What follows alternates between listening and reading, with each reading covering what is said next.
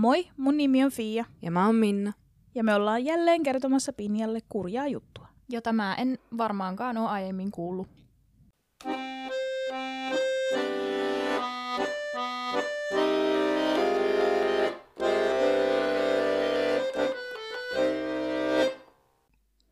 Kytäjärven rannalla kohoava kartano on vain luuranko entisestä loistostaan, kuin kummitustalo. Lattiat on revitty auki, seinähirret lahonneet ja koko rakennus on painunut kumaraan historiansa synkistä muistoista. Mm-hmm. Mm-hmm. Tämänpäiväinen kurja juttu käsittelee siis Hyvinkään Kytäjän kartanoa.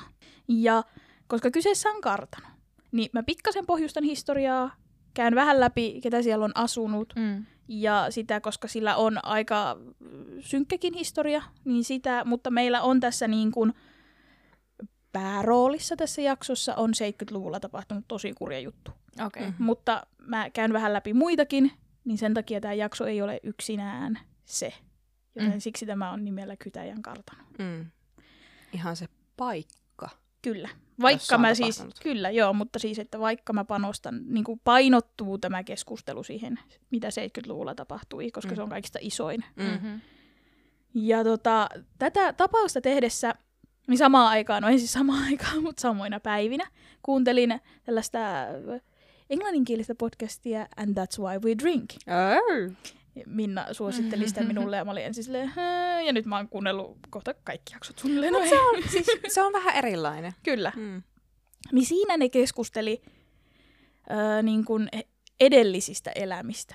Että he, mitä mm. he on mahdollisesti ollut. Joo, se on semmoinen podcast, mitä Pinja ei voisi kuunnella, kun siinä on Joo, niin kuin, ensin on ö, paranormaaleja no, asioita ei. Ja sitten toinen on niin kuin true crime. Et siinä on niinku kaksi tarinaa. Mm. Mutta mähän en voi kuunnella näitä muutenkaan, koska mä en voi spoilaantua näistä niin, tarinoista. Ei, se on ihan se on totta. totta. Mm-hmm. Mm. Mä en oo vaan nynny, mä vaan teen tämän niinku työni puolesta, kato. Mm-hmm. Kyllä.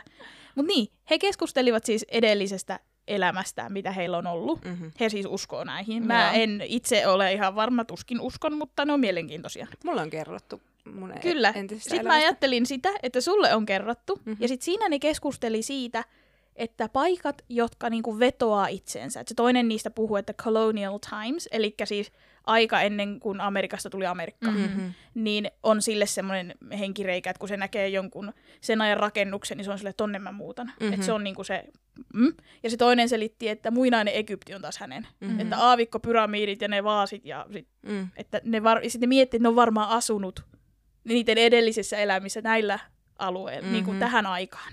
Kyllä, aivan. Ja sitten mä olin silleen, okei, okay, make sense, koska mähän olen ihan nuts, mikä tulee tuhatkahdeksansataa-tuhatyhdeksänsataaluvun kartanoelämään. Mm-hmm. Siis ihan voisin ja haluaisinkin olla aikakoneessa ja mennä takaisin sinne. Hovimäkeen. Kyllä, Hovimäki-aikaan nimenomaan. Ja sitten mä ajattelin, että, että jos mä olen ollut edellisessä elämässäni jotain, niin mä olen ollut kartanon neiti. Mm-hmm. Niin mitä... Onko, onko teillä sellaisia? Se mä tiedän. Haluatko Pinja miettiä ensin? Siis mulle on vaan näihin asioihin uskova ystäväni sanonut, että olen hyvin vanha sielu. Mm. Että olen ollut täällä jo pitkään ja varmaan rupeisi rupeis riittämään. En tiedä. Mutta hmm, mikähän mua vetää puoleen? hmm. Käynyt vähän kaikkialla. Ei, mutta mä veikkaan, että se siinä ehkä on. Mm. Että siis tykkää olla paikallaan, mutta tykkää myös käydä muualla. Mm. Niin ehkä se on sitten se, että on niin monta paikkaa, missä on jo ollut, niin pitää käydä sitten vähän kaikkialla. Mm, hauska. Mutta sulle, Minnahan, oli ihan kerrottu tämä, sen mä muistan. Mm. Tota niin, niin, mä en itse tiedä, miten paljon mä uskon tuohon, mutta toi makes sense. Mm. Niin kuin, että toi käy järkeen toi, vähän toi, että niin kuin mikä vetää puoleensa. Mm. Niin, niin tota, mä olen ollut siis öö, japanilainen soturi, Aivan. mies, jolla on ollut vaikea isäsuhde. Mhm. Mhm. Ja toi oli musta tosi mielenkiintoista, että se oli noin yksityiskohtainen. Mm-hmm. Ja mä oon todennäköisesti siis, öö, mä oon pidetty niinku raudoissa. Ja mä oon Aivan. ehkä kuollut silleen, että mulla on ollut käsiraudat. Mikä on todella mielenkiintoista. Mm. Missä Mut... sä kävit? Tää oli siis, mä kävin, tota, se ei ole hermorotahieroja. Mikä se on siis toi? Se on jotain... Vyöhyketerapiassa. Joo. Aivan. Joo, ja hän, hän kertoi tota, niin, niin, mm. tämmöisestä. Mutta... Vaikka mä en itse ehkä silleen niinku ihan täysin allekirjoitusta, mutta onhan se nyt mielenkiintoinen niinku ajatus. On, munkin mielestä. Ja varsinkin kun ne just puhuu siitä, että mikä niinku vetoo puoleensa ja siis se niin kuin henkilökohtaisesti olisin niin paljon onnellisempi varmasti, jos olisin syntynyt tuhatkahdeksansataakahdeksankymmentä ja kuollut parikymppisenä keuhkotautiin tai lapsivuoteeseen. Että tota, mä olisin sopinut tänne Kytäjän kartanon historiaan ihan tosi hyvin. Mm. Ja se oli meidän hyvin huutera aasinsiltamme tämän päivän kurjaan juttuun. No niin. Mut nyt kun mä mietin, niin mä olisin varmaan joku esiintyjä. Mm-hmm. Koska mulla mm-hmm. on jo niin monta semmoista siis, asiaa, mitä mä olen tehnyt. Ei, mut mieti, siis varmaan just joku niinku kiertävä sirkus. Siis, siis varmaan niinku, joku semmonen. Ihan, vitsi, mut tuli ihan kylmät väreet. Siis niinku just... Sirkusasi. Se. Kiertävä sirkusasi. Se. That's me. Mm. Euroopan. Mut just siis semmonen Euroopassa kiertänyt mm. joku semmonen, niinku, missä on ollut jotain mm. kaikenlaisia niinku, erilaisia mm. showta. Jep. Niin. Cool. Hauska. Mutta tosiaan, takaisin Hyvinkäälle ja Kytäjän kartanon maisemiin. Lähteenä käytin Ilta-Sanomia. Niillä oli ihan todella kattavat artikkelit. Okay. Oli myös Kytäjän kartanon omat tämmöiset nettisivut, missä oli historiaa listattuna. Ja Hannes Markkulan kirja Suomalainen murha tuhatyhdeksänsataaviisikymmentäkolme yhdeksänkymmentä. Mm-hmm. Ja sitten päästäänkin tähän talon historiikkiosioon. Hyvinkäällä sijaitsevalla Kytäjän kartanolla on siis ollut pitkä ja todella vaiherikas historia. Sen omistajina ovat olleet useammatkin mahtisuvut viisitoistasataaseitsemänkymmentäneljä-luvulta kuusitoistasataaseitsemänkymmentäkaksi-luvulle asti, eli noin sadan vuoden ajan, sitä johti Tottin suku. Yksi kuuluisimpia isäntiä on kolmekymmenvuotisessa sodassa ansioitunut sotamarsalkka Åke Tott. Ja siis kolmekymmenvuotinen sotahan käytiin Euroopassa kuusitoistasataakahdeksantoista kuusitoistasataaneljäkymmentäkahdeksan ja pääosin pyhän saksalais-roomalaisen keisarikunnan alueella. Aa, Åke Tott on kyllä ihan tosi cool nimi. Eikö ookin? Ja se oli siis tämmöinen, sen syinä kerrotaan olleen siis katolisten ja protestanttien väliset ristiriidat. Jännä, että uskonto liittyy t- tähän jotenkin. Jännä. Hirveän yllättävää. Kuka sotii uskonnon takia? Mm, en mm, ymmärrä. Yeah. Mut joo, Åke Tott on ollut yksi isännistä silloin aikoinaan. Heidän jälkeensä kartano siirtyi Flemingin suvulle. Niin, anteeksi, milloin tämä oli rakennettu? Öö, no siis tämä tila on todennäköisesti peru- perustettu viisitoistasataaseitsemänkymmentäneljä. Huhhuh. Mutta ei tietenkään, rakennus, rakennukset ovat vaihtuneet siellä. Siis mun aivot menee jumiin, kun mm. mun pitää ajatella, että joku on ollut niinku around viisisataa vuotta. Mm. Semmosta. Niin. Ei. Mä mietin tätä nyt sitten loppujakson. Noniin, hyvä niin. Mä kysyn kohta, että milloin se oli. tuhatviisisataaseitsemänkymmentä jotain. Joo. Mm. Kun mä olin silleen, että se ei ole ihan viisisataa vuotta, niin se on niinku... Ja niin, ja heidän jälkeensä siis kartano siirtyy Flemingin suvulle, mutta näillä molemmilla suvuilla sekä Toteilla että Flemingeillä oli Suomessa ja varmasti muuallakin niin paljon kartanoita, että tota, he ei ilmeisesti ole koskaan virallisesti asuttanut mm. tätä Kytäjän kartanon maita. Oh. Ollapa tuollainen ongelma. Mm. Vuonna tuhatseitsemänsataaneljäkymmentä kartanon osti kapteeni Gustav Wolfkrona, joka on tiedettävästi ensimmäinen aatelinen, joka asutti paikkaa, sillä kirkon kirjoihin on merkitty hänen kuolinpaikakseen Kytäjän kartano. Mm-hmm. Kartanon nykyinen päärakennus on rakennettu tuhatkahdeksansataaseitsemänkymmentäkahdeksan. Mm. No, on se silti vanha. On, kyllä. Tämän Wolfkronan jälkeen omistajaksi tuli A- Armfeldin suku, ja sitten sen osti ministerivaltiosihteeri Konstantin Linder vuonna tuhatkahdeksansataakuusikymmentäyksi. Ja hän on ehkä yksi niin kuin nimekkäimpiä omistajia ja sellainen, joka niin kuin teki siellä hirveästi mm-hmm. asioita. Laajensi kartanomaita ja mm, työllisti aivan. paljon ihmisiä. Suomen itsenäistyessä kartano oli yksi Pohjoismaiden suurimpia yksityisiä tiloja. Kokoa Oho. Sillä oli hulppeat kuusitoistatuhatta hehtaaria. Huhhuh.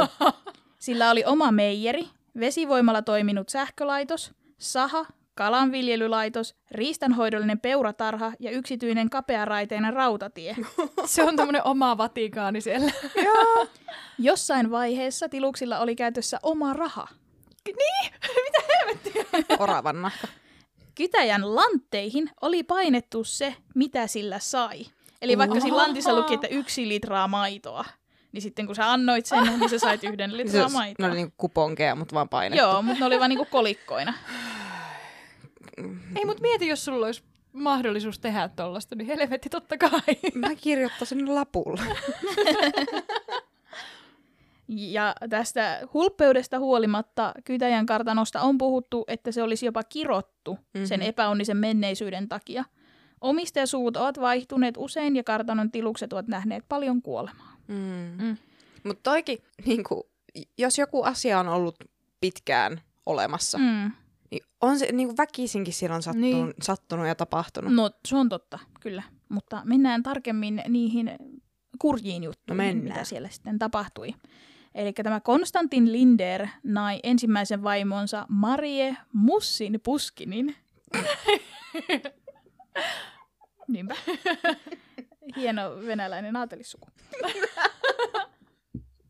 Parille syntyi neljä lasta. Emeli, Hjalmar, Marie ja Voldemar, joista nuorimmainen kuoli jo vauvana tuhatkahdeksansataakuusikymmentäviisi. tuhatkahdeksansataaseitsemänkymmentä alkoi, niin kuin puhutaan, että on alkanut sitten tämä kirous, sillä ö, kartanon rouvan Marien terveys oli pitkään jo pahasti heikentynyt.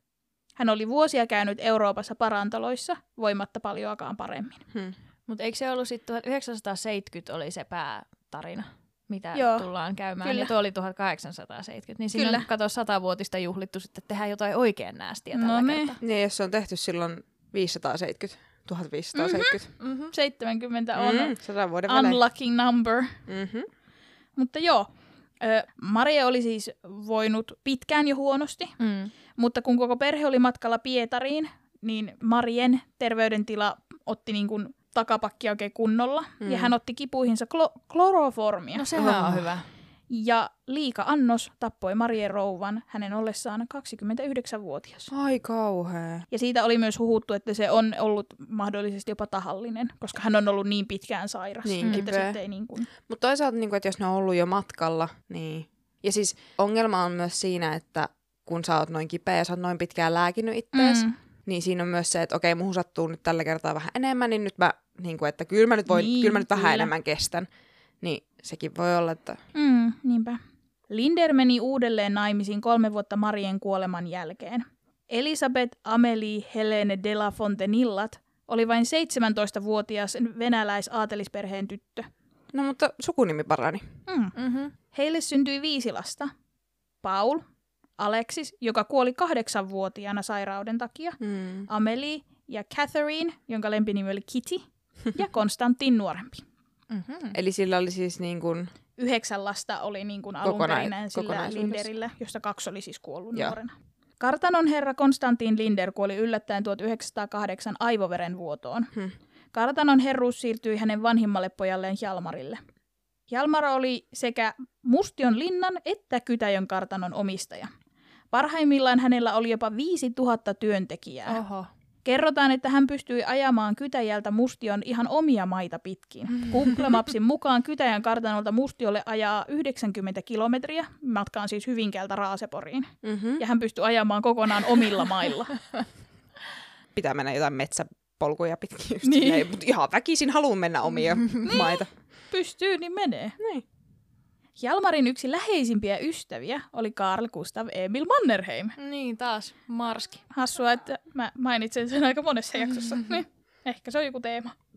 Hjalmar Linder avioituikin Sofi Mannerheimin kanssa. Aha. Myös Marskilla itsellään oli jonkin sortin Vispilän kauppaa Hjalmarin siskopuolen Kittyn kanssa. Oho. Mm. Ainakin siis intensiivistä kirjeenvaihtoa. Mm-hmm. Mm-hmm. Let's get it on. Niinpä. Hjalmar ja Sofi erosi myöhemmin hyvin riitaisasti ja totta kai hyvin skandaalinen ero, mm. koska tuhatyhdeksänsataaluvun alku mm.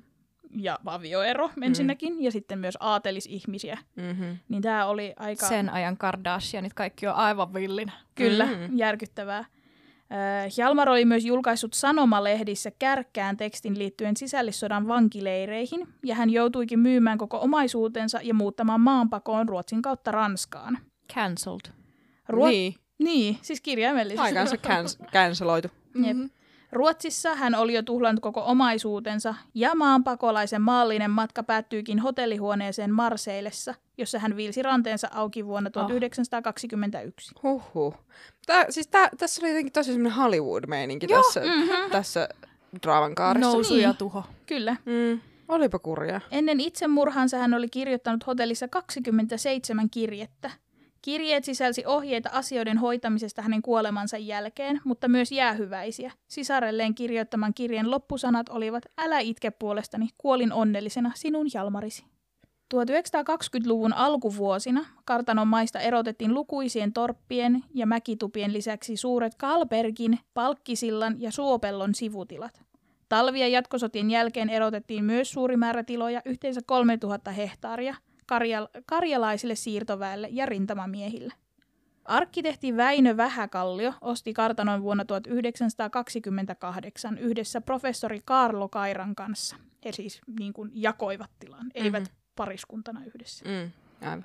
Vähäkallio osti kuitenkin Kairan osuuden itselleen jo vuonna tuhatyhdeksänsataakolmekymmentäkaksi. Mm-hmm. Hän hoiti kartanon loistokuntoon, rakennutti piirtämien rakennuksia ja entisöi vanhan päärakennuksen. Sotien aikana kartano toimi myös hoitokotina. Okei. Okay. Vuonna tuhatyhdeksänsataakolmekymmentäyksi Kytäjän kartanoa viljeltiin viitenä eri maatilana, joilla kullakin oli omat rakennukset ja kotieläimet. Kyseisillä tiloilla oli yhteensä seitsemänkymmentäkuusi hevosta, kuusisataakolmekymmentä lehmää, sata sikaa ja kaksisataa kanaa. Hmm. Kartanon kokonaispinta-ala oli kymmenentuhatta viisisataa hehtaaria, josta metsää oli kahdeksantuhatta hehtaaria, peltoa seitsemänsataa hehtaaria ja puutarhaa kaksi hehtaaria. Loput olivat kitu- ja joutomaita. Hmm. Eli silti aika iso tila, vaikka oli noin paljon lohkottu. Lunastettuaan koko kartanon itselleen, siitä tuli siis Väinö Vähäkallion ja hänen vaimonsa Astridin omaa sukua Salberin pysyvä koti. Pariskunnalla oli tuolloin kolme lasta, josta kaikki kuolivat seuraavien viidentoista vuoden aikana. Ai kauhea. Ensin kuoli yksitoistavuotias Aarne vuonna tuhatyhdeksänsataakolmekymmentäyksi. Poika oli lähdössä ystävänsä kanssa hillerimetsälle kartanon maille, ja kaksikko joutui kipuamaan aidan ylitse. Aarne ylitti esteen ensimmäisenä, ja kun ystävä yritti tulla perässä, pienoiskivääri osui aitaan Aha. ja laukesi. Oi, Luoti oi. lensi suoraan pikku Aarnen sydämeen. Oi, oi, oi. Miten huono tuuri. Mm, ne on tosi surullista. Niin kuin toi ei mene enää niin kuin lapsikuolleisuuden piikkiin. Niin, ei niin. Toi, toi on niin kuin onnettomuus. Niin. Voi ei.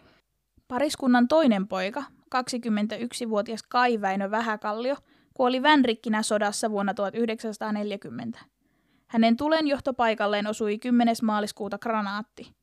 Kai sekä neljä muuta miestä silpoituivat sirpaleisiin ja paineaaltoon hetkessä, hmm. vain kolme päivää ennen talvisodan päättymistä. Ai kauhea. Kuolinpäivänään Kaista tuli isä, kun hänen vaimonsa Katri synnytti samana päivänä poikalapsena. Oi ei. Niin. Hi, ihan kylmät väreet. Joo. Siis niin kuin, aivan ihanaa, että on syntynyt lapsi, mutta ihan järkyttävää saada samanlainen, tommonen uutinen sinä päivänä, kun sä mm. synnytät. Ja siis niin kuin mietin niin kuin loppuelämän. Mm. Se on silleen, että niinku, tää on mun syntymäpäivä ja mun isän kuolinpäivä. Niin, niinpä. Vanhin Väinön ja Astridin lapsista, kaksikymmentäyhdeksänvuotias Eeva, kuoli tuhatyhdeksänsataaneljäkymmentäneljä synnytyksen jälkeiseen verenvuotoon. Mm. Väinö ja Astrid erosivat pian tämän jälkeen. Tuolloin siis se lapsi, mikä siis syntyi, mm. kun tämä isä Kai Väinö Vähäkallio kuoli siellä sodassa, mm. niin hänetkin nimettiin Kaiksi. Että hän sai niin kuin isänsä nimen. Joo. Eli nyt kun mä seuraavan kerran mainitsen Kai Vähäkallion, niin mä Aivan. puhun siitä Pojasta. lapsesta. Kyllä.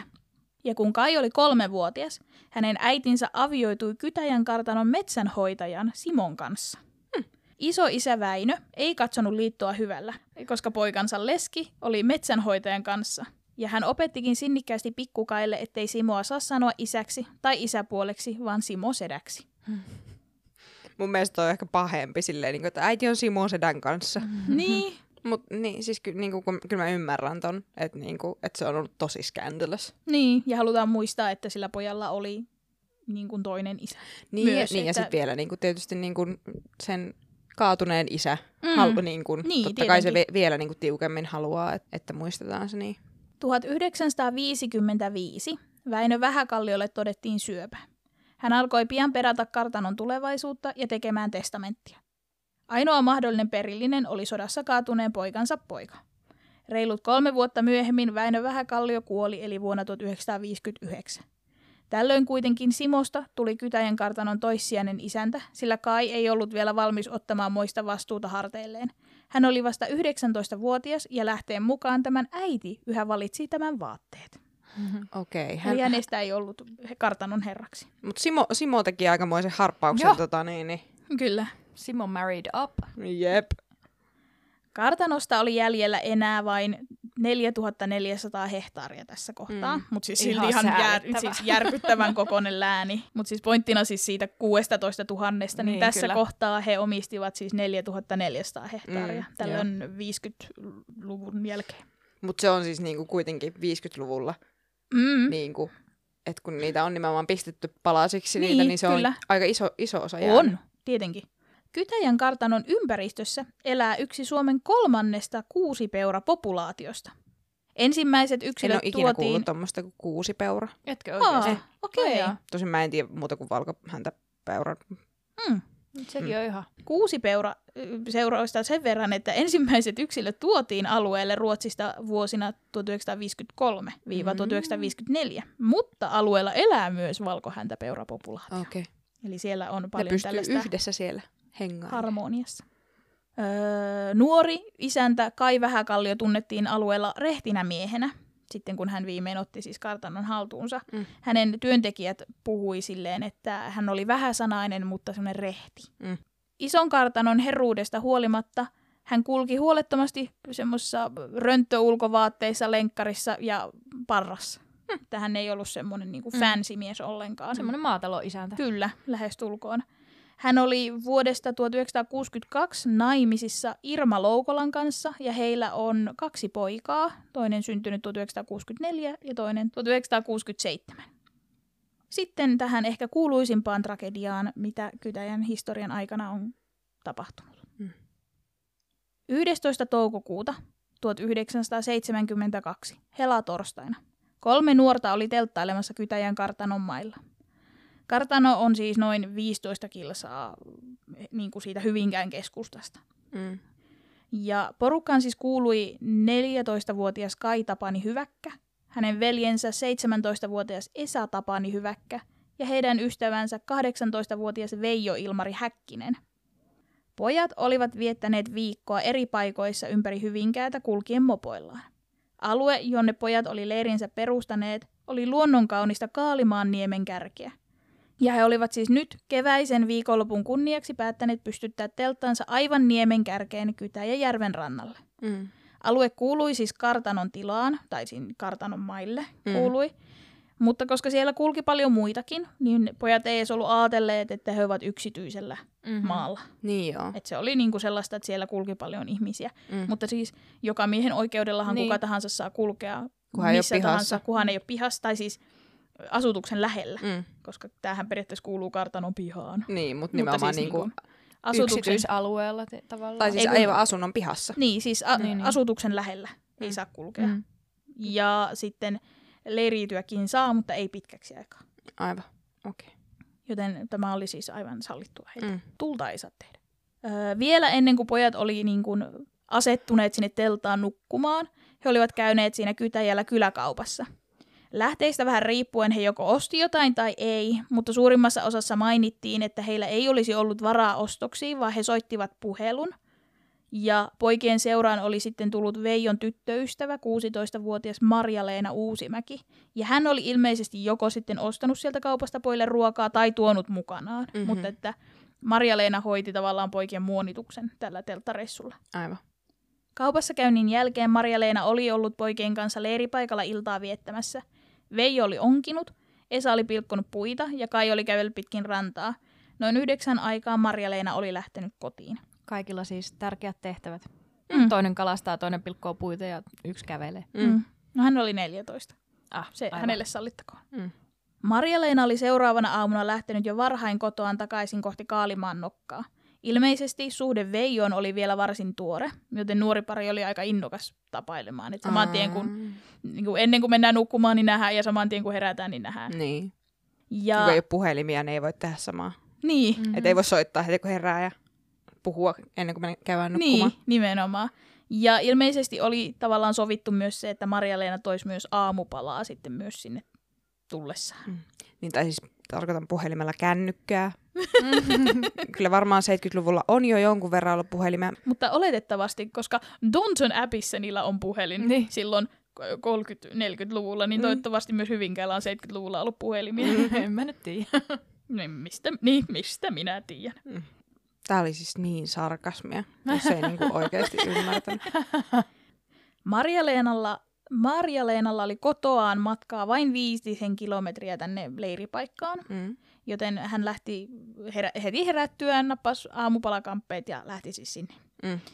Noin kahdeksan aikaan aamulla. Öö, kun hän pääsi telttapaikalle, hän ihmetteli, miksi Hyväkän veljesten molemmat mopot nojasivat yhä kiveä vasten. Esan olisi kuitenkin pitänyt mennä aamuksi töihin postiautolle, mm. joten hän arveli Esan nukkuneen pommiin, sillä keltaisen teltan edustalla lojui kolme saappaan paria. Hän oli huhuillut kovaan ääneen Esalta, että mikset on mennyt töihin, mutta kukaan ei vastannut. Ai kauhea. Ja Marja-Leena huomasi, että teltan oviaukon vetoketju oli auki. Hänen piti raottaa kangasta nähdäkseen sisään. Hän näki, että pojat makasivat teltassa päät ovelle päin, mutta he eivät olleet nukkumassa. He olivat hyvin samanlaisessa asennossa kuin nukkuessaan, mutta he eivät näyttäneet nukkuvilta, vaan kuolleilta.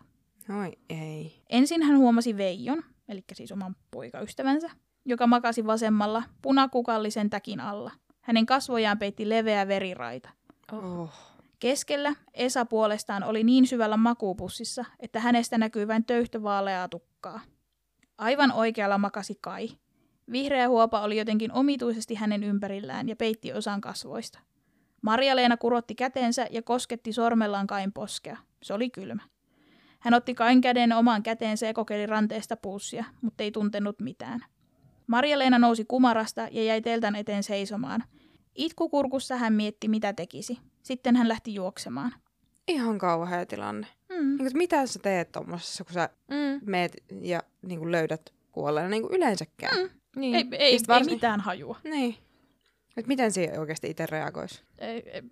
Ihan siis sanattomaksi vetää, kun ei... Mm. No, en ole koskaan joutunut tilanteeseen ja en, en edes osaa kuvitella, mitä tapahtuisi, jos tilanne kävisi. Mm. Mm. Ja niin kuin noikin on ollut nuoria... Ja sitten kun se ei ollut mitenkään luonnollinen, että olisi mm. vaikka tiedätkö, niin kuin lumivyöry tai siis jotain mm. tällaista näin, niin kuin, että joku onnettomuus on tapahtunut, vaan on tapahtunut jotain pahaa, mm. Ni, niin kuin, että pelkääkö niin kuin itsensä puolesta myös siinä niin kuin tavallaan, niin kuin, että järkyttyy siitä, että osaako edes olla niin kuin huolissaan. Niin. Mutta niin. niin kuin, kun ei ole, ei ole mitään semmoista, että no karhu on käynyt yöllä tai mitään niin. mm. selkeätä. Niin, että se ei ole niin kuin mitenkään niin kuin sekaisin se paikka, niin. mm. vaan niin kuin... on tapahtunut jotain mm. niin kuin tarkoituksellista. Väkival- niin. niin. Ja sitten myös se, että niin kuin, niin kuin sanoit, ei ole ollut niitä kännyköitä. Mm. Niin ainoa tapa on sieltä niemennokassa lähteä juoksemaan jonnekin mm-hmm. hakemaan apua. Niin. Ja hän itse asiassa juoksikin kilometrien päähän tänne Ahjon kyläkauppaan. Ja, tot, ja sehän oli kiinni mm. tällöin aikaisin aamusta. Joten hän hakkasi ovea niin kauan, että joku avasi. Ja sitten hän kertoi kauppialle, mitä oli nähnyt, ja kauppias soitti sitten sairasauton ja poliisin paikalle. Mm. Huhhuh. Mutta se on hyvä, että kauppi tietää, että, niinku, että siellä on joku, koska ne kauppiaat asuu niissä. Mm, niin kyllä. Siellä, niin, niin, silleen, niinku, että se, se on ainakin sellainen paikka, että sä tiedät, että siellä on puhelin mm. ja siellä niinku, Jep. Niinku, asuu joku. Joo, nyt ja ei on. Kannattaisi jostaa sittariin keskellä yötä, mm. jos on niinku, hätä. Joo, siellä ei, ei ole ketään. Siellä ei ole ketään. Mm. Ja vain parissa tunnissa rikospaikka kuhisi väkeä. Paikallispoliisi oli hälyttänyt keskusrikospoliisin, ja nyt Kaalimannokkaa mittailtiin, kuvattiin ja tongittiin rikoksen selvittämisen toivossa. Keskusrikospoliisista paikalle tuli kolme etsivää ja useita kenttämiehiä. Paikalle saapui myös huumepoliiseja, jotka kuitenkin poistuivat pian, sillä uhrit eivät olleet alkoholin tai muun huumausaineen vaikutuksen alaisena. Siis joo, huumeet aiheuttaa semmoisen verisen nässin keskelle naamaa. Kyllä. Niin, mutta jos näyttelet, että ne on keskenään tapellut. Mm. Tai jotain. Niin, en, en, niin tai käynyt esimerkiksi niin kuin huume, jos vaikka diileri on käynyt mm. siellä ja niin, sitten on tapahtunut. No niin. Mutta se on hyvä käydä tarkistamassa. On joo. Mm. Kaik, ihan hyvä. Kaikki... On heillekin töitä. Mm, kyllä. Tekninen rikostutkinta käynnistettiin heti ja keskusrikospoliisi alkoi kuulustella ihmisiä. Rajamäkeläinen varastomies Heikki Peiponen antoi mielenkiintoisen vihjeen. Hän kertoi nähneensä kasvojaan peittelevän miehen Kytäjärven rannalla helatorstaina. Ei ole yhtään silleen niin kuin millään tavalla epäilyttävää, että sä kävelet jossain, sä pidät käsiä sun kasvojen eessä silleen, en mä oo mitään tehnyt. Mm. Niin silleen, että jos sä ois vaan kävellyt siellä, niin... niin. Mm, ei se olisi varmaan edes huomannut sitä, mutta niin. Sitten jos sä oot silleen, niin kuin, veät lippaa just naama eteen, niin, niin silleen. I'm gonna do some sketchy shit. Do-da, do-da. Hoppa, get away with it. Oh, do-da day. Exactly. Pian poliisille selvisikin tapahtumien kulkua. Ampuja oli tullut helatorstain ja perjantain välisenä yönä teltalle ja ampunut jokaista uhria lähietäisyydeltä niin nopeasti, ettei kukaan heistä ollut edes ehtinyt kohottautua istualleen. Kauhea. Oikeuslääketieteellisessä ruumiinavauksessa kaikille pojille merkittiin sama välitön kuolinsyy. Ja nyt lausun teille vähän latinaa. Yes. Toivottavasti ei tule mitään demonia. Vulnus sclopeteriam cranii et cerebri perforans. Mm. Eli kallon ja aivot lävistänyt ampumahaava. Mm-hmm. Aivan. Oikeassa laidassa telttaa nukkunutta neljätoistavuotiaista Kaita oli ammuttu lisäksi keskivartaloon. Poliisi kaivoi poikien päiden läpi menneet luodit kaalimaan nokan maasta ja lähetti ne tutkittavaksi. Mm. Se on kyllä tavallaan niin kuin se onni onnettomuudessa, että, että kun ne tömähtää sinne maahan, niin ne löytyy sieltä. Niin, mm. kyllä. Jep. Vastaus luotien tutkimukseen tuli kolmessa päivässä, eli jo viidestoista toukokuuta. Tutkimusapulainen kertoi, että kyseessä olivat Winchesterin Western Super X -patruunat, ja ne oli ammuttu joko Colt kolmesataaviisikymmentäseitsemän tai Colt kolmekymmentäkahdeksan.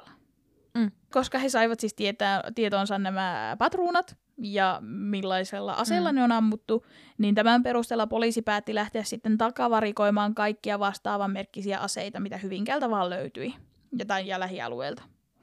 Ja koska raaka kolmoissurma oli tapahtunut Kytäjän kartanon mailla, poliisi katsoi parhaakseen mennä kertomaan asiasta kartanon isännälle Kai Vähäkalliolle. Mitenkäs sattuikin, että Kai Vähäkallio oli isoisänsä tavoin aseintoilija, mm-hmm. vaikka inhosikin metsästystä. Ahaa. Mikä on siis hyvin ironista, sillä niin kuin jo mainitsin näistä, näistä peuroista, mm-hmm. niin tämä Kytäjän maat pidettiin siis tämmöisenä metsästäjän mekkana. Aivan. Siellä oli siis näitä peuroja, siellä oli hirviä, kettuja, ilveksiä, jäniksiä, metsoja, teeriä, pyitä ja sorsia. Hillereitä. Ja hillereitä, totta. Syksyiset hirvijahdit olivat olleet isoisä Vähäkallion aikaan väkevä perinne, ja vuonna tuhatyhdeksänsataakolmekymmentäneljä jahtiin oli osallistunut muun muassa tasavallan presidentti P E Svinhuvud. Aha. Hmm. Nykyisen isännän mielestä viattomien luontokappaleiden tappamisessa oli jotain vastenmielistä.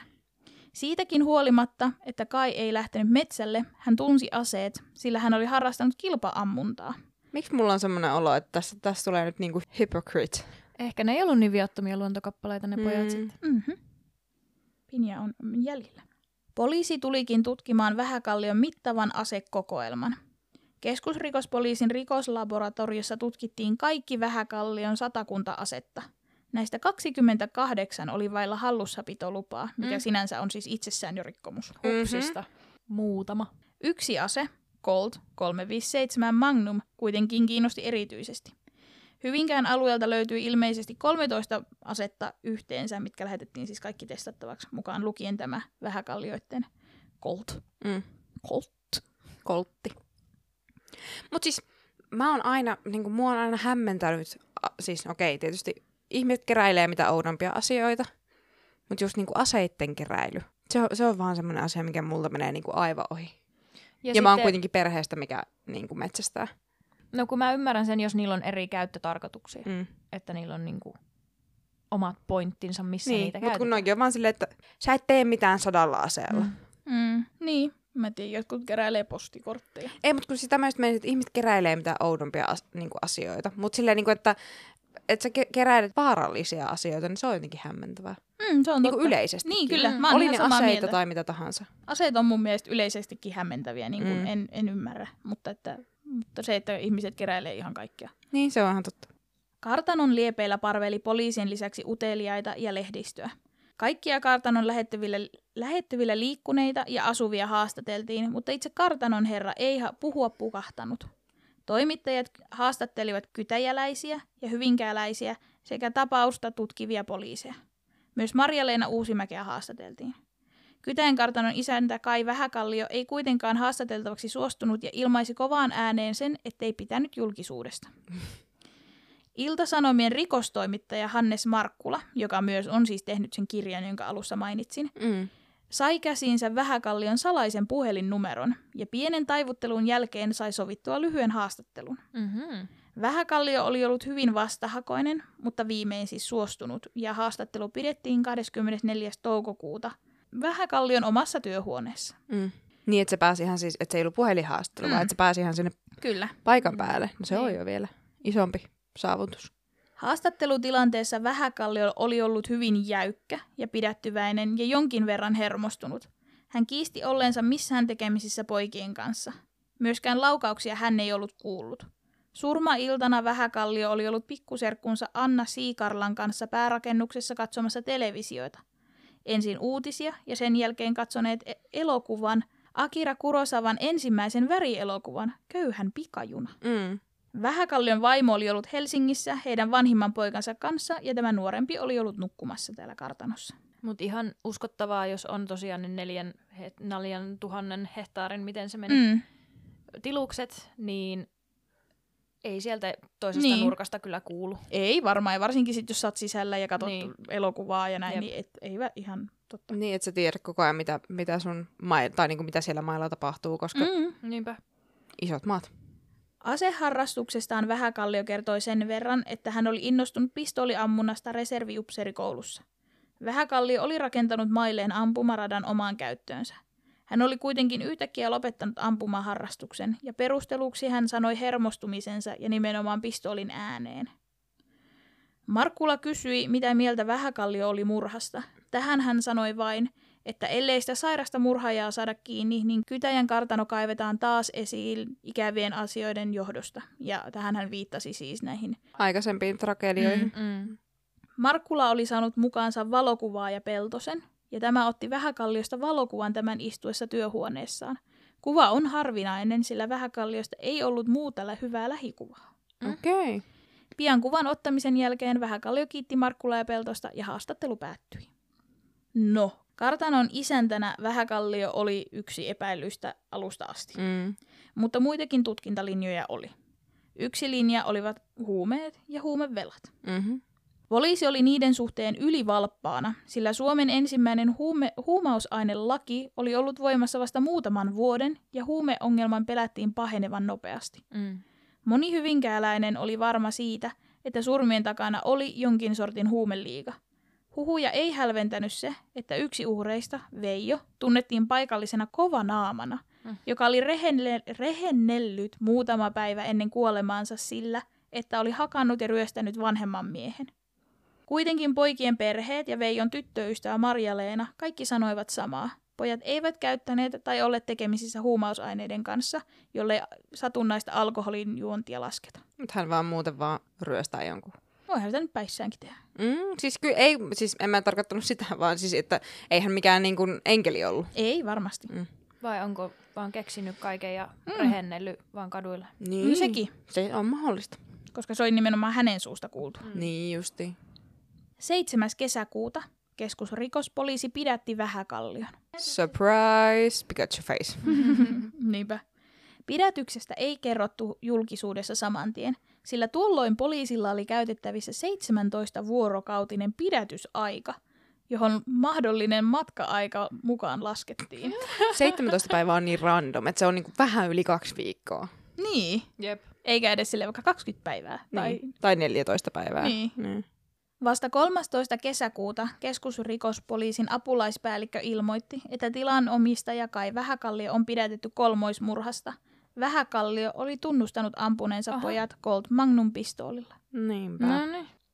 Vähäkallio oli helatorstain jälkeisenä yönä nähnyt poikien leiritulen ja kiivastunut, sillä hän oli hyvin kiinnostunut luonnosta ja viimeaikainen luonnon raiskaaminen ja roskaaminen kartanonmailla suututti häntä. Niinpä Vähäkallio oli televisioelokuvan jälkeen, ja siis joku lähde halusi mainita, olisiko se ollut vielä tuo kirja, että se oli väkivaltaelokuva. Mm-hmm. Okei. Okay. Mutta, no joo, hän oli siis ladannut pistoolinsa, laittanut sen kantopussiin ja mennyt poikien teltan luokse ja ampunut heitä päähän. Mm. Oh. Hän sanoi, että ei tiennyt uhrien sukupuolta eikä ikää. Yksi uhreista oli päähän ampumisen jälkeen vielä vaikeroinut, jonka jälkeen hän oli ampunut vielä kahdesti rintaan. Ai kauhea. Teon jälkeen hän oli heittänyt hylsyt järveen, mutta tiesi, että poliisien etsiessä talon he löytäisivät hänen asekokoelmansa, joten hän ei voinut heittää asetta hylsyjen mukana, sillä tähän kolttiin sillä oli aseenkantolupa. Mm-hmm. Niin se tiesi, että poliisit pystyy sen niin kuin Eikö olisi pitänyt käyttää selittää. jotain niistä kahdestakymmenestä, mihin ei ole lupaa? Niin, totta. Mutta siis niinku toikin, että, niinku, että täällä nyt niinku roskotaan minun luontoani ja sitten se heittää itse hyllysiä järveen. Niin. Silleen niinku, mm-hmm. vähän on tekoa, pyhä kaveri. Jep. Mutta siis onhan se väärin, että niinku... Niinku, ja, niinku, et ne pojat ei ole varmaan tuonut omia polttopuita sinne, mm. ne on niinku, hakannut sieltä puita ja niinku, näin, mutta ehkä aavistuksen tota, ylireagoi. Joo. Mitä luulette? Mutta Mut siis tulta ei saa siis, tehdä. Niin, niin mutta sehän on niinku, rangaistava teko, siis nimenomaan luonnon tuhoaminen ja roskaaminen ja tulen sytyttäminen. Mm. Että niistä se on vaikka soittaa poliisin paikalle niin. ja sanoa, että hätäkää pois. Nimenomaan. Niin, että niinku, pikkusen silleen erikoinen mm. no, päähän, päähän pisto. On silleen, aivan. Niin, että, mutta niin, hän ei voinut heittää siis sitä asettaan sinne jorpakkoon mm. myös, joten hän yritti teräsvillalla tehdä revolverin vertailukelvottomaksi. Mm. Eli se laittoi teräsvillaa sinne, sinne ja ruuvimeisselillä Joo. heilutteli sitä, että menisi pilalle. Niinpä. Hän oli myös käynyt ampumaradalla ampumassa, jos poliisit tutkisivat ruudinjämiä hänen käsistään. Mm. Mm-hmm. Ja sitten se oli mennyt siis tämmöiselle julkiselle sinne Hyvinkäälle eikä sinne omalleen, mm-hmm. että hän on niin kuin mm-hmm. nähty siellä. Mutta eikö sekin, kun sille piipulle on tehty asioita, ole silleen, no tämähän se, nä- se on. Joo, kyllä se näkee. Mutta mut mut mut mut milloin ei, se on tehty? Niin sitten ei pysty välttämättä todistamaan, niin kuin, että no, tämä oli se. Niin. Pystyy vaan sanoa, että miksi sä oot tuhannut tämän piipun. Mm, niin. Että se, se on vaan aihetodiste. Niin, niin. niin. Murhailtana yllään olleet vaatteet Vähäkallio piilotti myöhemmin varmuuden vuoksi metsikköön lähelle kirkkonummea. Vähäkallio ei tekonsa aikana ollut alkoholin vaikutuksen alaisena, ja tunnustuksen myötä hänet vangittiin ja siirrettiin Helsingin läänin vankilaan Katajannokalle. Mm. Poliisille selvisi myös, että Vähäkalliolla oli vaimon kanssa suhde vaakalaudalla. Mm-hmm. Pariskunta oli itse asiassa eroamassa kymmenen avioliittovuoden jälkeen. Avioliitossa oli ollut ulkopuolisia suhteita, ja vaimo asui jo enimmäkseen Helsingissä, missä pariskunnan vanhempi lapsi kävi koulua. Mm. Vaikka Kailla oli omia suhteita, hän oli synkän mustasukkainen vaimostaan. Kerran, kun he olivat olleet ajamassa autolla, vaimo oli kysynyt murjottavalta Kailta, mikä tätä oikein pänni. Yhtäkkiä Kai oli painanut lisää kaasua ja ohjannut auton vastaan tulevien kaistalle. Okay. Vastaan tullut auto oli joutunut väistämään tienpenkalle, ja Kai oli sanonut, että nyt he molemmat kuolisivat. Niin, Muuta... niin tämmöinen tasapainoinen henkilö. Kyllä. Muutaman minuutin kaahauksen jälkeen Kai oli kuitenkin rauhoittunut ja höllännyt kaasua ja ohjannut auton takaisin oikealle kaistalle. Hän oli raivostunut vaimon käyttämästä sanasta pänniä, sillä hän uskoi, että vaimo oli oppinut sen joltakulta rakastajaltaan. Ai luoja. Ja siis, niin kuin, ja siis pahintahan tuossa, tai siis raivostuttavintahan siinä on se, että se itsekin painaa kaikkea, mikä liikkuu. Mm. Nyt mm. ehkä vähän kärjistää, mutta siis niin kuin sille, että... Itellä... Mutta oli suhteita itselläänkin. Niin, itselläkin on, mm. niin, kuin, niin sitten se, että sä suutut niin kuin toisen, että jos toinen tekee. Mutta niinhän se, niin kuin, että pettäjät on aina itse mm. kaikista vihaisimpia siitä, jos niitä petetään. Mm. Niin kyllä. Oikeudenkäynti alkoi kymmenes heinäkuuta Hyvinkään kihlakunnan oikeudessa. Syyttäjänä toimi Uudenmaan läänin poliisitarkastaja Tapani Elomaa. Vähäkalliota puolusti helsinkiläinen varatuomari Tobias Östbaum. Ja Östbaum oli, mä itse asiassa en tiedä, että onko edelleenkin, mutta ainakin tällöin oli äärimmäisen tunnettu juristi. Että mm. hänen asiakkaana oli vaan siis sellaisia oikeasti varakkaita ja vaikutusvaltaisia ihmisiä, ja hänellä oli, hän oli niin kuin aika kalliskin ne palvelut. Mm-hmm, mm. Että niin kuin, hän Vähäkallio oli siis saanut ihan todella kovan asianajajan mm-hmm. itselleen. On niin kuin, saa, saa asioita tapahtumaan. Oikeudenkäyntiä seurasi runsaslukuinen yleisö ja lehdistö. Syyttäjä vaati Vähäkalliolle rangaistusta kolmesta murhasta, luvattomien aseiden ja ammusten hallussapidosta sekä kahdesta aseella uhkailusta. Mm-hmm. Poikien omaisten oikeusavustaja riihimäkeläinen asianajaja Ilmari Mustonen vaati Vähäkalliolle vielä kovempaa rangaistusta kuin virallinen syyttäjä. Mm-hmm. Vähäkallion puolustus toi heti esiin erään psykiatrin lausunnon Vähäkallion henkisestä poikkeavuudesta. Nonni.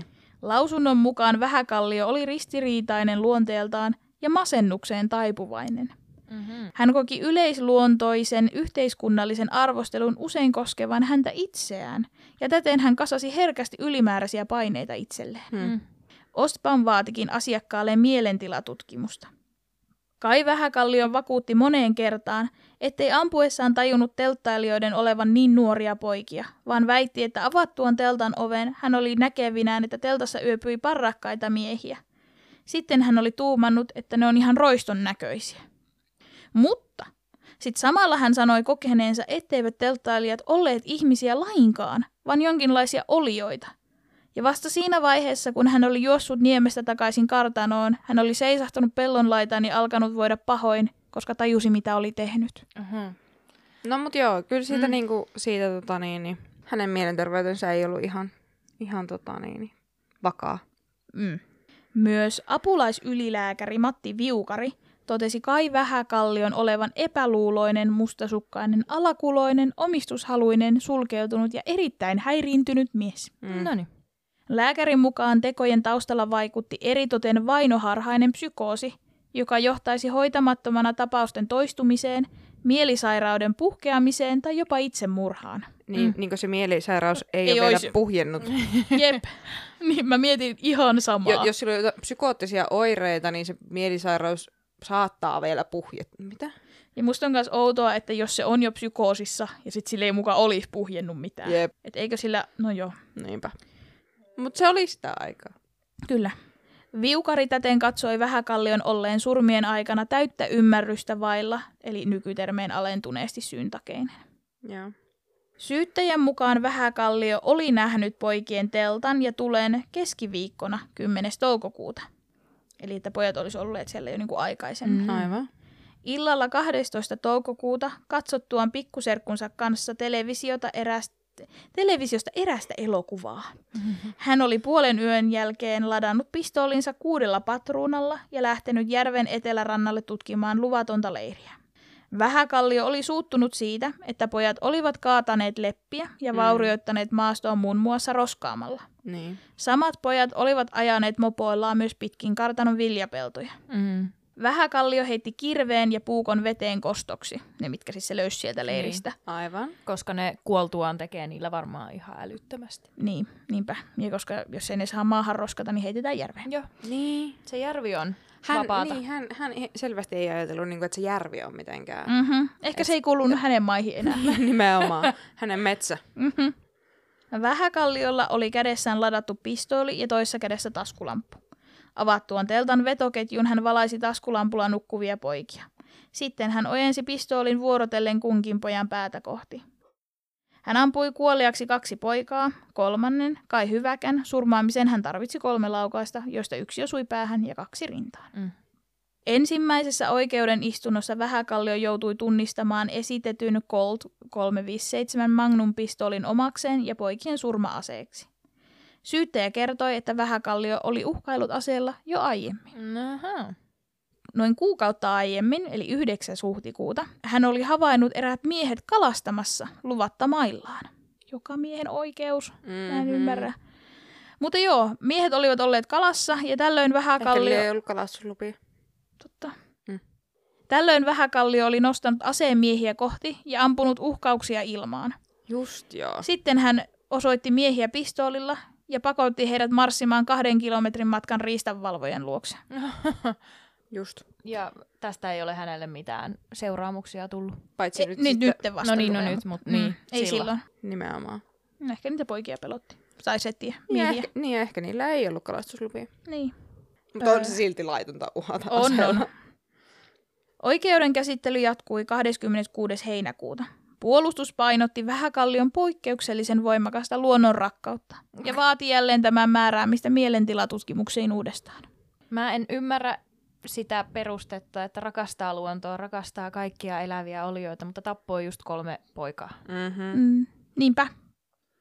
Ja oikeus päätyikin uuteen mielentilatutkimukseen ja Vähäkalliota tutkittiin Lapinlahden mielisairaalassa marraskuussa. Tuolloin heinäkuun käsittelyssä Hyväkän poikien isä oli päässyt käsiksi Vähäkallioon ja löi tätä useamman kerran vatsaan ennen kuin joku kerkesi väliin, mutta mm. hänelle ei tullut siis tästä rangaistusta. Mm. Hyvinkään kihlakunnan oikeuden päätös annettiin kuudes helmikuuta tuhatyhdeksänsataaseitsemänkymmentäkolme. Ensin todettiin, että mielentilatutkimuksessa Kai Vähäkallion oli todettu olleen poikien ampumishetkellä täyttä ymmärrystä vailla. Mm-hmm. Vähäkallion tuomio oli kolmesta taposta yhteensä viisitoista vuotta kuritushuonetta. Mm. Helsingin hovioikeus vahvisti tuomion saman vuoden elokuussa, mutta korkeimman oikeuden yhdistetty rangaistus aleni kolme vuotta, eli tuomioksi jäi kaksitoista vuotta. Aivan.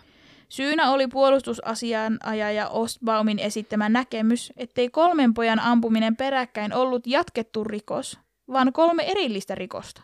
Ja ilmeisesti Aha. jatkuva rikos on niinku pahempi kuin kolme erillistä. Siis niinku, no just joo. Kun mä en ymmärrä muutenkin sitä, niinku, että sä voit saada saman verran siitä, että sä tapaat yhden tai sä tapaat viisitoista. Niin. Siis suunnilleen. Niin. Niinku, että et ne kaikki menee niinku samaan aikaan. Että se on älytöntä. Mm-hmm. Niin, niin munkin mielestä.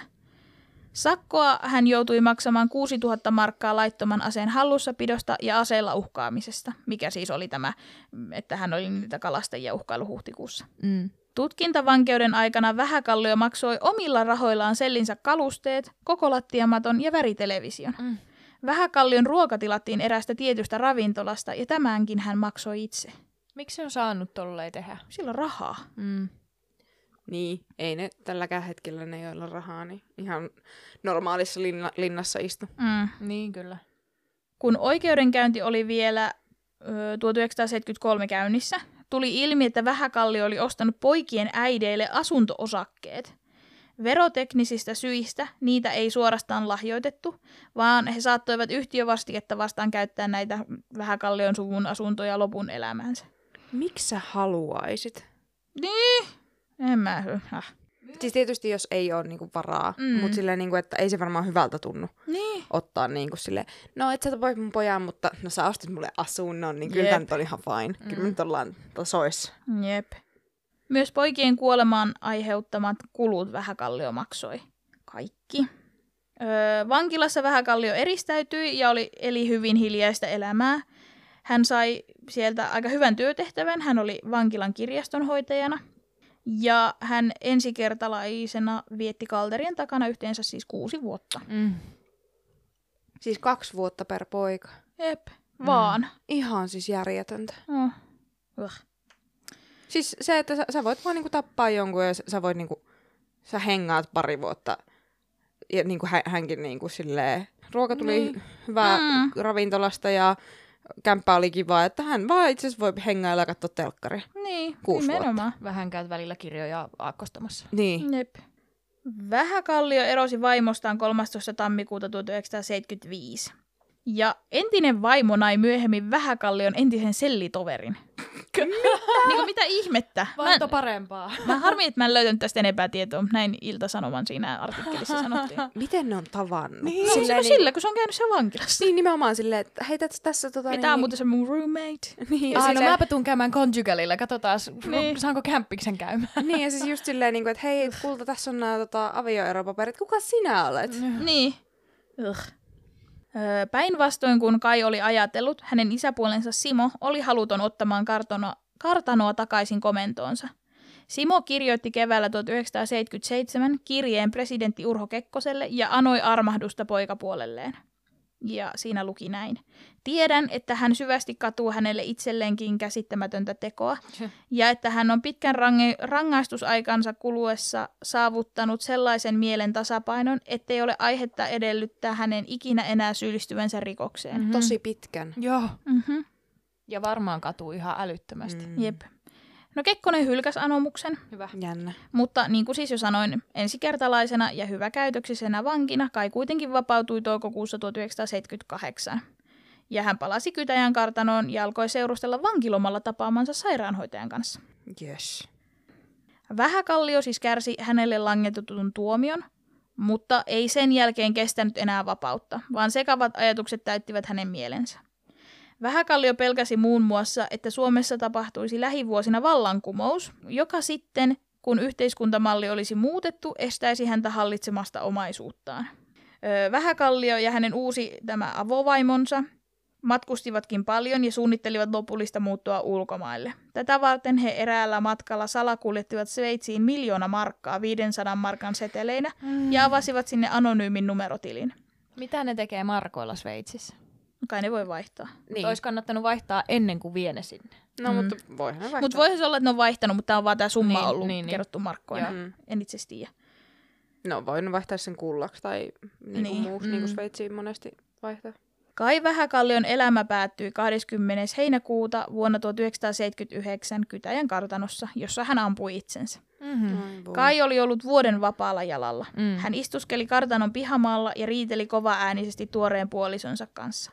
Lopulta Kai oli hypännyt pystyyn kiivaasti ja todennut, että minun kanssani ei kenenkään tarvitse enää riidellä, ja marssinut kartanon sisään. Ai kauhea. Mm. Siis hän ei vaan, että on ollut ihan tosi kipeä kaveri.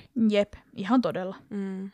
Et harmi, että hän ei saanut hoitoa. Niin. Niin kuin, että musta tuntuu, että se on ehkä ollut ihan hyvä olla siellä vankilassa niin, niin kuin, ja nimenomaan ilman sit... mitään paineita ja niin kuin semmoista. Koska sitten heti, kun hän vapautui, niin hän alkoi vipattaa. Niin, niin. Taas. Niin se ei tietysti tiedä, kuinka paljon sillä on vipattanut niin. siellä vankilassa, mm. mutta silleen, että siitä olisi voinut jatkaa vaikka sitten sairaalaan. Niin ja kuitenkin, kun miettii, että noi sen paranoja ja kaikki toi, niin sehän liittyy siihen sen omaisuuteen. Niin. Että onko se ollut helpompaa, kun sä oot siellä vankilassa ja sulla ei ole mitään. Niin, sillä hetkellä. Niin. Niin sillä, että sä et tavallaan ole niin vastuussa mm. mistään. Jep, ihan tosi kurjaa ja sairasta. Mm. No koska Vähäkallio oli syyllistynyt valuuttasäännösten rikkomiseen, käynnistyi Vähä- Vähäkallion kuoleman jälkeen Vantaan kihlakunnan oikeudessa oikeusprosessi vuonna tuhatyhdeksänsataakahdeksankymmentä.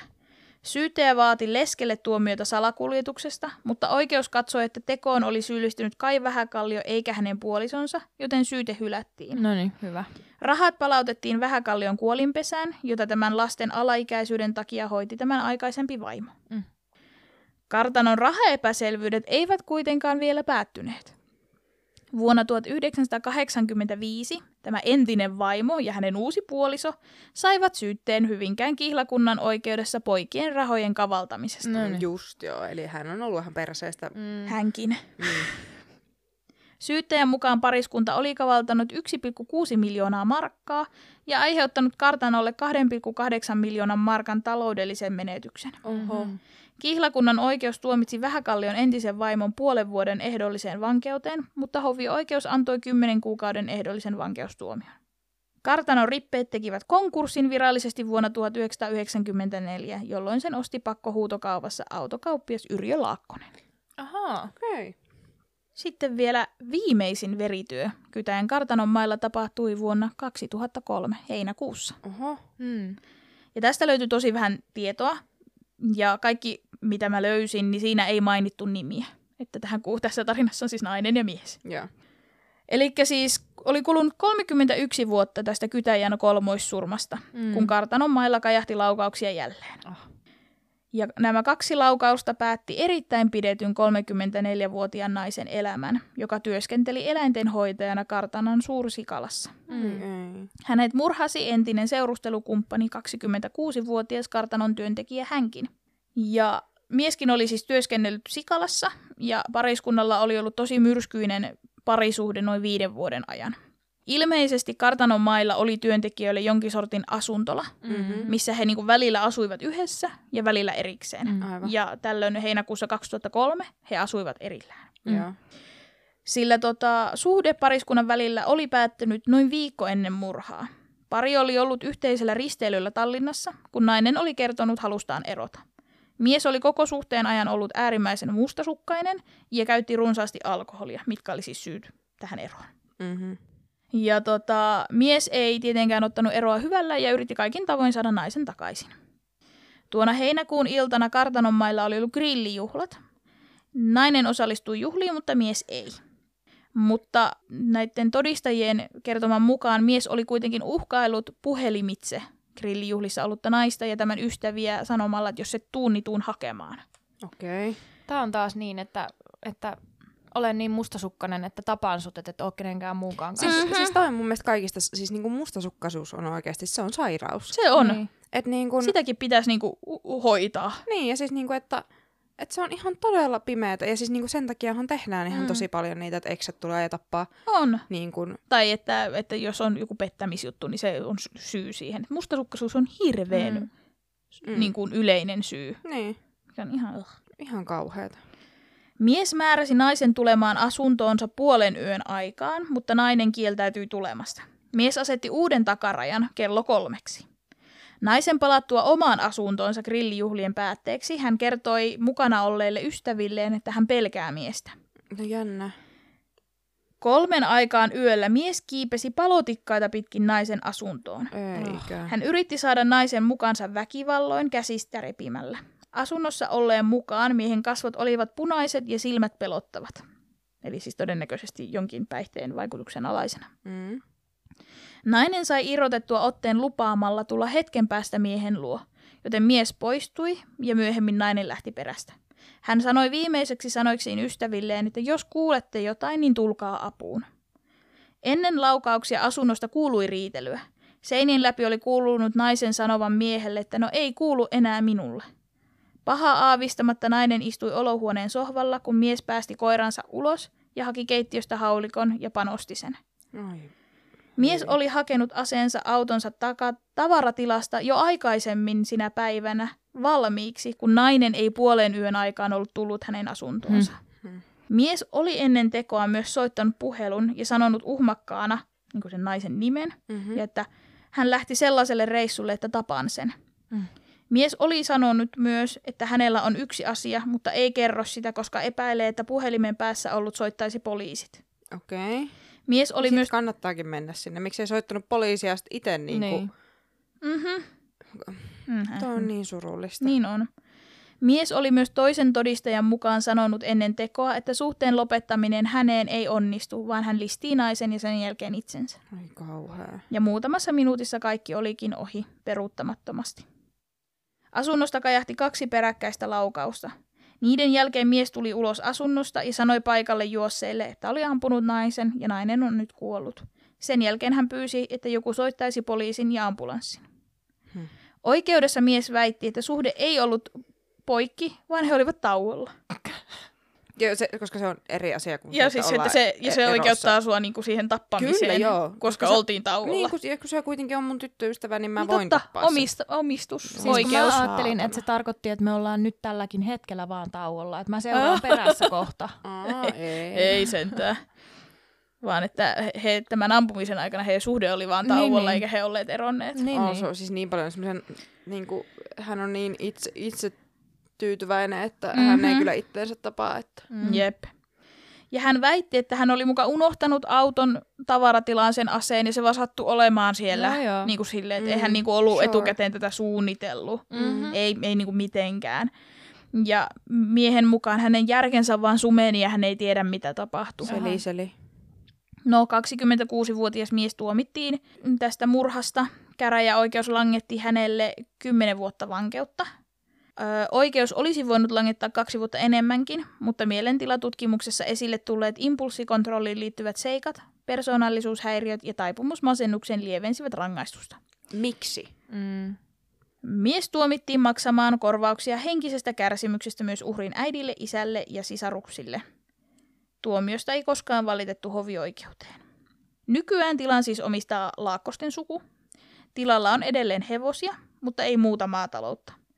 Kytäjärveen pistävällä niemellä puiston keskellä sijaitsee edelleen kartanon puurakenteinen rappauspintainen päärakennus, joka on nyt täysin siis asumaton, rapistunut ja huonokuntoinen. Onpa oh. harmi, että ne antoi sen niin kuin rapistua sen mm. talon. Öö, jossain luki, että ne kaavailee sinne uuden rakennuksen rakentamista, okay. koska siis siellä on nykyään Kytäjä Golf mm. ja ne on niin kuin siellä kartanon mailla ja sitten heillä on niin kuin muuta tällaista toimintaa siellä, niin kun siellä on ne tallit ja siellä on tämä golfklubirakennus, mm. mutta se vanha päärakennus mm. on siellä vaan niin kun... Niin, mutta just, että harmi, että, se, että, ne ei voi, että niin kun sitä vanhaa päärakennusta ei voitu uu, niin kun uudistaa silloin, niin kun se vielä... Niitä ei ole tehty. En, ei, niin. Niin kun, ei entisöity. Jep. Ja tähän vielä sitten tällainen, että murhainfosta bongasin, että vaikka tämä kirous toivottavasti on loppunut nyt Vähäkallioihin, ja koska, tai siis tähän nyt kun Laakkoset on sen ostanut niin, että kaikki mm. olisi paremmin, niin joku onnistui vetämään myös murhaan liittyvän yhteyden Laakkosiin. Okei. Okay. Mm-hmm. Hyvin, hyvin mutkan kautta, yrittäkää pysyä perässä. Eli eräs Laakkosen suvun jäsenistä on naimisissa. yhdeksänkymmentäluvulla telkkarissa tuli tämmöinen gladia- gladiaattorit-ohjelma. Mm-hmm. Niin yksi heistä on naimisissa sen gladiaattorit-juotajan kanssa. Joo. Mm-hmm. Ja yhdeksänkymmentäluvun gladiaattoreissa oli tämmöinen kuin Virpi Butt, mm. mikä on Aa. siis, hänellä, hänellä on tekemistä ö, Pirkkalan paloittelusurman Kyllä. kanssa. Mm-hmm. Joten seuraavassa jaksossa käsittelemmekin sitä. All right. Ja se mm-hmm. oli mun tämänkertainen kurja juttu. Oi, on kyllä kurja. Ja siis toi on kyllä niinku, lähisuhdeväkivalta on niin kauhea, koska naisilla ei ole niinku mitään aseita siinä. Mm. Niinku siis silleen, että, että jos sanot poliisille, että hei, että toi pelottaa mua, niin on silleen, se ei ole tehnyt vielä mitään. Kun toi on mun mielestä se niin kuin kaikessa. Ihan sama, että oliko sulla stalkeri, oliko sulla, en mä tiedä, sun pomotyöpaikka kiusaa sua. Mm. Kun sä sanot, että asiat on näin, mutta jos mitään konkreettista ei ole tapahtunut, mm, niin sille ei voida tehdä mitään. Mm. Että jos se vaan uhkailee, niin ei se varmaan niin. mitään tee. Ja sitten viikon päästä on kuollut, oho. Mm. Tai sitten sit korkeintaan, mä annetaan sen lähestymiskielto. Mutta kun se, se ei ole mikään... Se ei oikeasti ole mikään sädekehä, mikä estää mm. sitä läpäisemästä sitä, ei. Vaan sitten se vaan niin kuin... Rikkoo sitä. Niin. niin. Ja, niin sit, ja sit, vaikka se rikkoisi sitä, lähe, sitä lähestymiskieltoakin, mm. niin se ei silti saa siitä ihan hirveästi mitään rangaistusta. Niin, niinpä. Korkeintaan tätä sakkoa. Nimenomaan. Mutta oli, oli kyllä surullinen kartano kertakaikkisesti. Mm. Oli, oli itsemurhaa, oli kolme nuorta poikaa menetti tosi brutaalisti henkensä. Nimenomaan. Ja, ja sitten, vielä, sitten vielä tämä, tämä lähisuhdeväkivalta, mikä tapahtui lopuksi. Niin. Niin toivottavasti he, siellä ei enää tapahdu mitään kamalaa. Toivottavasti Kirous kuoli tuohon. Niin, mm. toivotaan. Meni mökin mukana. Niin, ehkä ne ei siksi kunnosta sitä rakennusta. Se voi olla, se on ihan totta. Mutta siellä voi lähteä käymään. Sinne, mm-hmm. Siellä on jotain joulutapahtumiakin, niin voidaan käydä Hyvinkäällä. No niin. Mutta kiitos taas. Yes. Kiitos, että kuuntelit taas mun kanssa tämänkin kurjan jutun. Ja meidäthän löytää tosiaan Instagramista, at kurjajuttu. Ja sähköpostia voi kans lähettää kurjajuttupod at gmail piste com. Ensi kertaan!